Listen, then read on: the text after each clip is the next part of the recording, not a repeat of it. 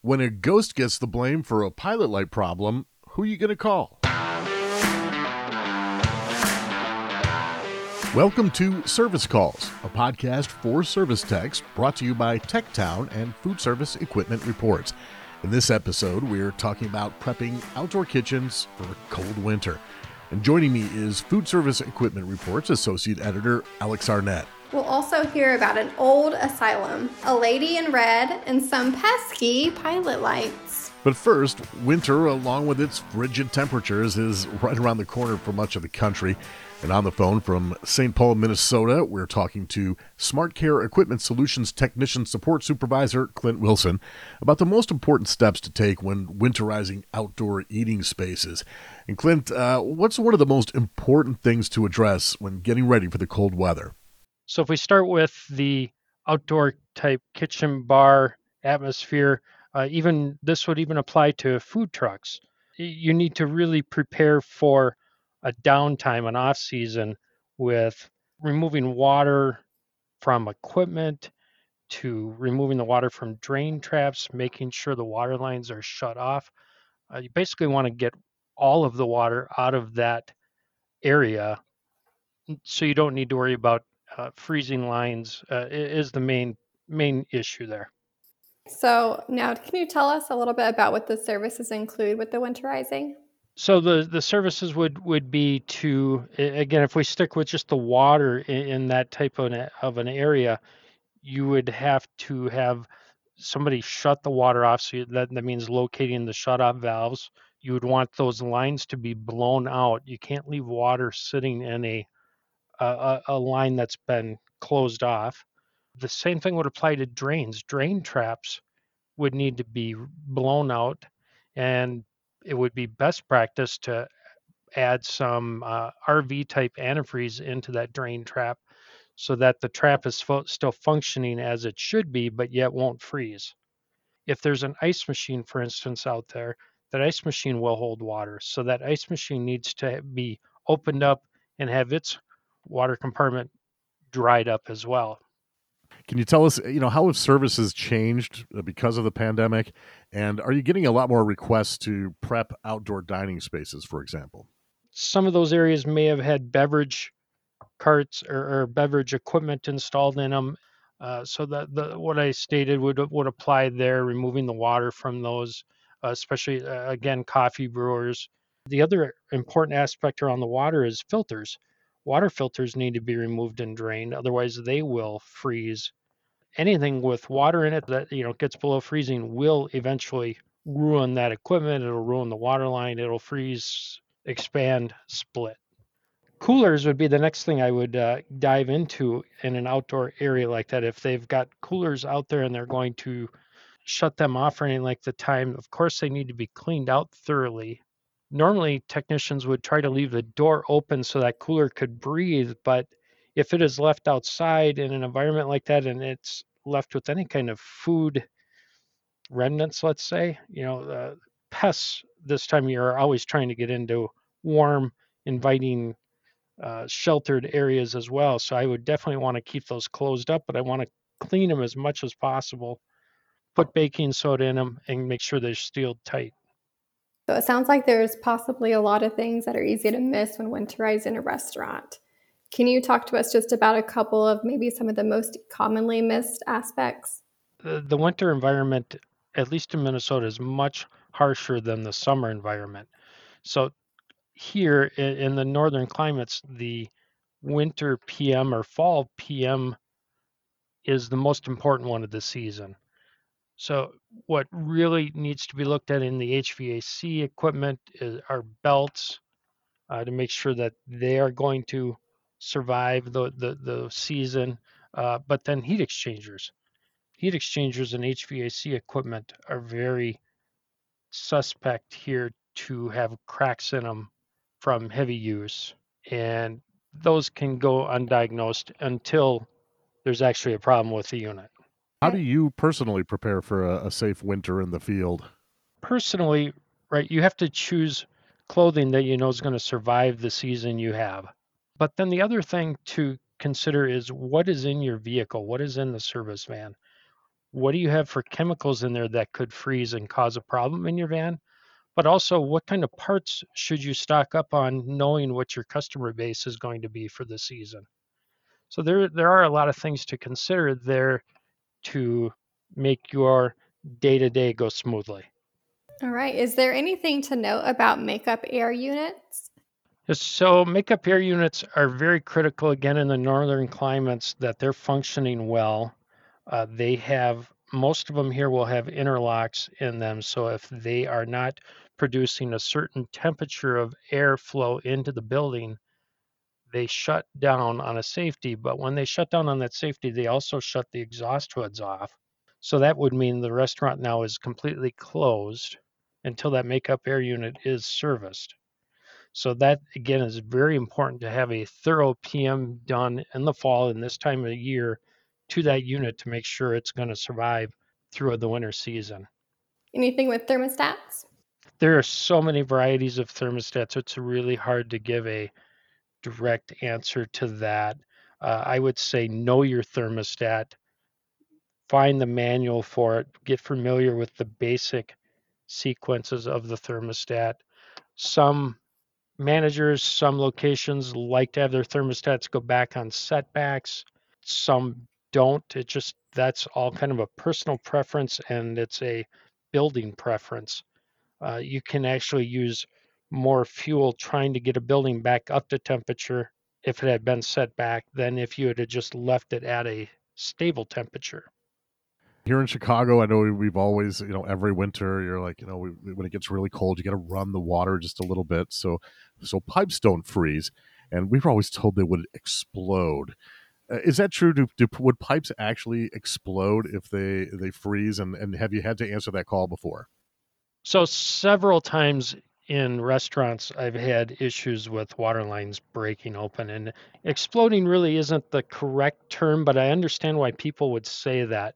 Uh, the line will will freeze, of course, and usually when it freezes isn't the problem. The problem shows up when the line starts to thaw out a little bit of heat gets to that line for whatever reason, and that ice starts turning to water. And then, of course, the pressure of the water forces the ice.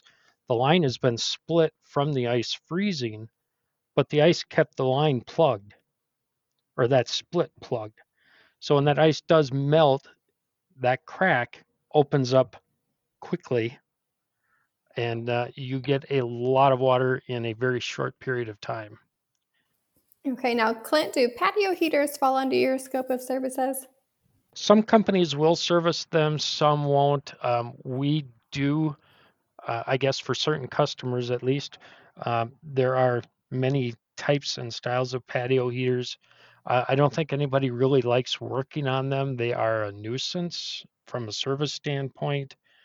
Uh, it is good for the customers to retain their paperwork or at least their supplier of where those units come from because parts are difficult to find. They're not a standard oven, fridge, uh, cooler that you can just go by the model name or, or, brand name and go find parts for them. Typically, parts for these are are hard to come by. They're hard to find. They're not easy to get at in the heaters themselves. They're just not a lot of fun to work on from a service standpoint. Thanks a lot, Smart Care Equipment Solutions Technician Support Supervisor Clint Wilson. Great advice. Uh, next up, it's our From the Field segment, and this is a pretty timely story for the season. We go on the phone to Pennsylvania, where Clark Service Group Regional Supervisor Jason Quinones is actually calling us from his van to tell us about a call he got to go to a nursing home. Uh, Jason, set the stage. Why did you get the call? Well, there was there's been many companies out there trying to figure this out and they couldn't figure it out. So the the initial complaint is that they can't the, the pilot on the on the oven from time to time it will go out, will blow out, and they couldn't figure out why. What was the place like when you, when you showed up on site? You mentioned it was an asylum back in the 1900s. Yeah. So what was yeah. what was it like when you got there? This place is creepy, man. I mean, like I said, we're technicians, man. So we we go to some some places where we're just like we just question it like what what was this place back then you know it just makes you wonder but this place was located in the cold regions of uh, pennsylvania uh, it was on top of a mountain and it looked like an old spooky you know creepy building. It had like an old, you know, one of those old coal uh, chimneys, one of those huge chimneys. You know, that's how I think they still Yeah, use that um, up to that point. Yeah, it, it was very creepy. Everything pretty old. Like they haven't really up, upgraded stuff for for a long time. So, uh, how did you go about diagnosing why the oven's pilots kept blowing out? we get a lot of calls like this um, and they they could they can be frustrating frustrating for the customer and us technicians sometimes you know we have people putting fans you know like to dry uh, you know one of those uh, floor fans you know to dry the floors i mean there could be so many scenarios but what i first did was just start to go just about how i usually do stuff you know just start trying to investigate more talk to the customers and just try to get feel for for what's going on or anything like that the Larry was uh, the maintenance guy. He he looked like he's been working there for since the 1900s. right, original. He, he, he, was just part of the building, man. so so yeah, um, so pretty much I, I went about like everybody just ganged up on me and just started like pretty much like joking around and telling me that it might be the ghost because you know I, I also joke around. You gotta have fun when you're out there. So they started bringing up the story about the lady in red so I just usually went about my business and just kind of ignore the. I just didn't know how to take it, you know. Yeah, right, right. They start telling you, yeah, we think a ghost might be responsible for this. Yeah, yeah. And sometimes, you know, I joke around like that. Oh, maybe it was a ghost, but you know, this this time they were really serious. They were really telling me that this place was actually haunted, and these ladies are like old, you know, older ladies uh, that've been working there for a long time. So they they had they had some history with the building and some really like you know cool stories about this lady in red.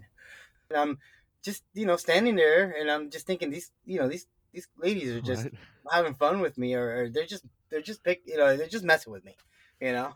Yeah, they saw they saw fresh meat come into the old asylum. They're like, "We're gonna get this guy." yeah, we're gonna get this guy, and uh, and I'm just thinking, I'm like, well, that's why there's been so many technicians here, nobody wants to hang out here. Um, I just imagine a whole bunch like technician after technician running out of the building with their arms in the air. I'm out of here. I'm out of here. Yeah. but yeah, just to set the scene too in that kitchen. When you walk in that kitchen, like they had the old green, like soap lime green uh tiles. Sure. I mean, it just it looked like it, it hasn't been upgraded since the 70s. You know, um, yeah. And the stove, you know, you could tell it, it was only there. It, it's been recently installed. It was recently installed within a year or so. So, and you know, they just haven't had any, like any. Nobody has had any luck trying to figure out the problem. Oh, so it um was a new stove, and it was having the pilot light problem still. So yeah. that kind of gives a little more credence to that lady in red. Uh... Yeah. yes, but um, yeah. I guess apparently they they really have seen some a ghost there and I guess the the the, the place is uh, also known for that.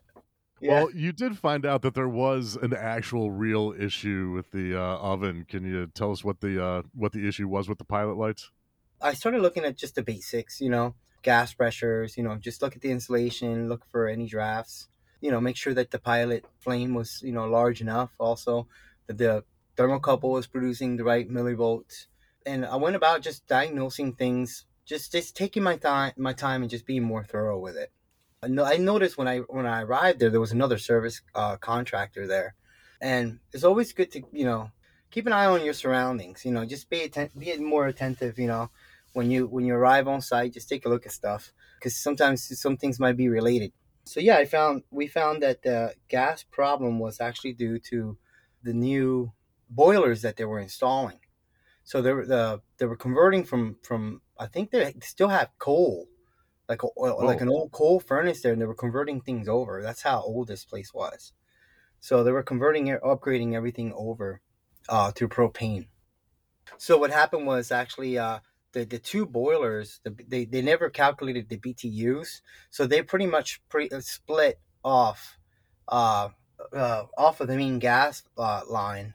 They they split off these other two furnaces, but they never took into account whatever was on there, and and that's what was affecting it. Ultimately, was actually causing the unit to to sometimes lose gas pressure and uh, have intermittent issues that were just driving people nuts. So we always look for a, a moral of the story. what what do you think is the moral of the story, and what advice do you have for a service techs who may be in a similar scenario? Uh wow. Well, just be just be attentive to your surroundings. You know, always be thorough. Always, you know, because when you when you do this for a long time, you know, I've probably been doing this for like 17 years. You kind of get, you know, and, and just in the habit of doing things, and you pretty much get to know, or sometimes you just assume things, you know, instead of checking things, you know. And we're, we're all, I'm just being honest, we're all humans. Uh, and I think it's sometimes best just to go back to your basics, check gas pressures, you know, um, and just double check all your work and always be attentive. And you got to be careful with that lady in red, man. She'll come and get you. I think that may be the moral of the story. yeah, yeah, be careful with them ghosts, man. Good advice for all situations, not just a scary kitchen. Uh, thank you, Clark Service Group Regional Supervisor Jason Quinones. And now it's time for our nuts and bolts segment, where we hear from you answering our monthly question.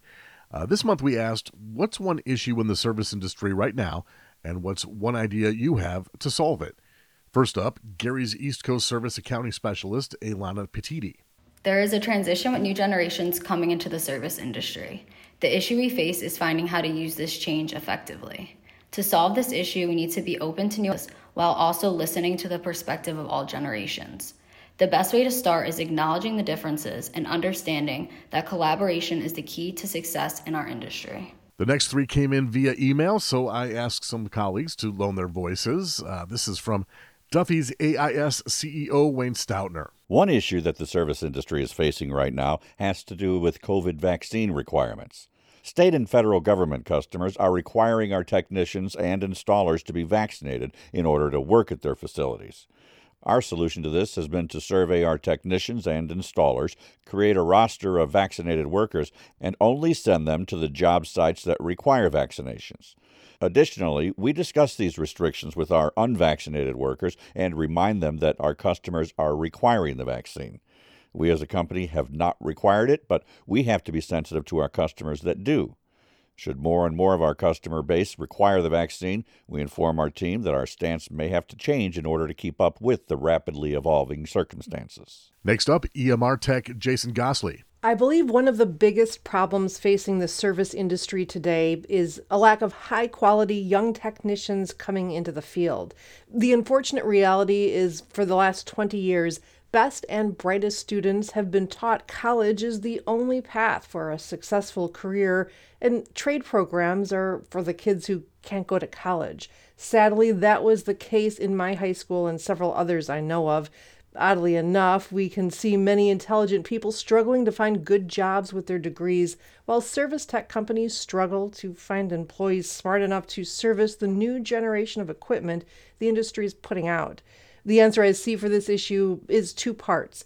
Firstly, programs like EMR's new Build a Tech School are needed to allow people already in the workforce to be retrained and plugged into the service field right away. Secondly, we need to get involved in our local high schools and vocational schools. Young students need to see the amazing opportunities available to them and the huge need for intelligent and highly trained men and women in the service industry. And this one comes from Hawkins Commercial Appliance Service Company VP of Operations John Schwind. One issue facing the service industry is the labor shortage. There's too much work for available technicians. Choose who you work for ease of doing business with, potential for profit, and ability to give that customer premium service for the premium price. Thanks to my colleagues Ron Brown, Jennifer O'Neill, and Mike Hoffman for voicing those up. And thank you everyone who chimed in this week. We really do appreciate your time. Next month, our question is What's one tip for resetting customer expectations as we emerge from the pandemic? We'd love to hear from you, and you can call in to leave a message. Our number is 312 788 7618. That's 312 788 7618. You can also email or record a voice memo on your phone and send it along to service calls at fermag.com. And that's it for this episode of Service Calls brought to you by TechTown in partnership with Food Service Equipment Reports. We'll be back next month, so be sure to follow and subscribe so you don't miss a single episode. I'm Rob LaFrance.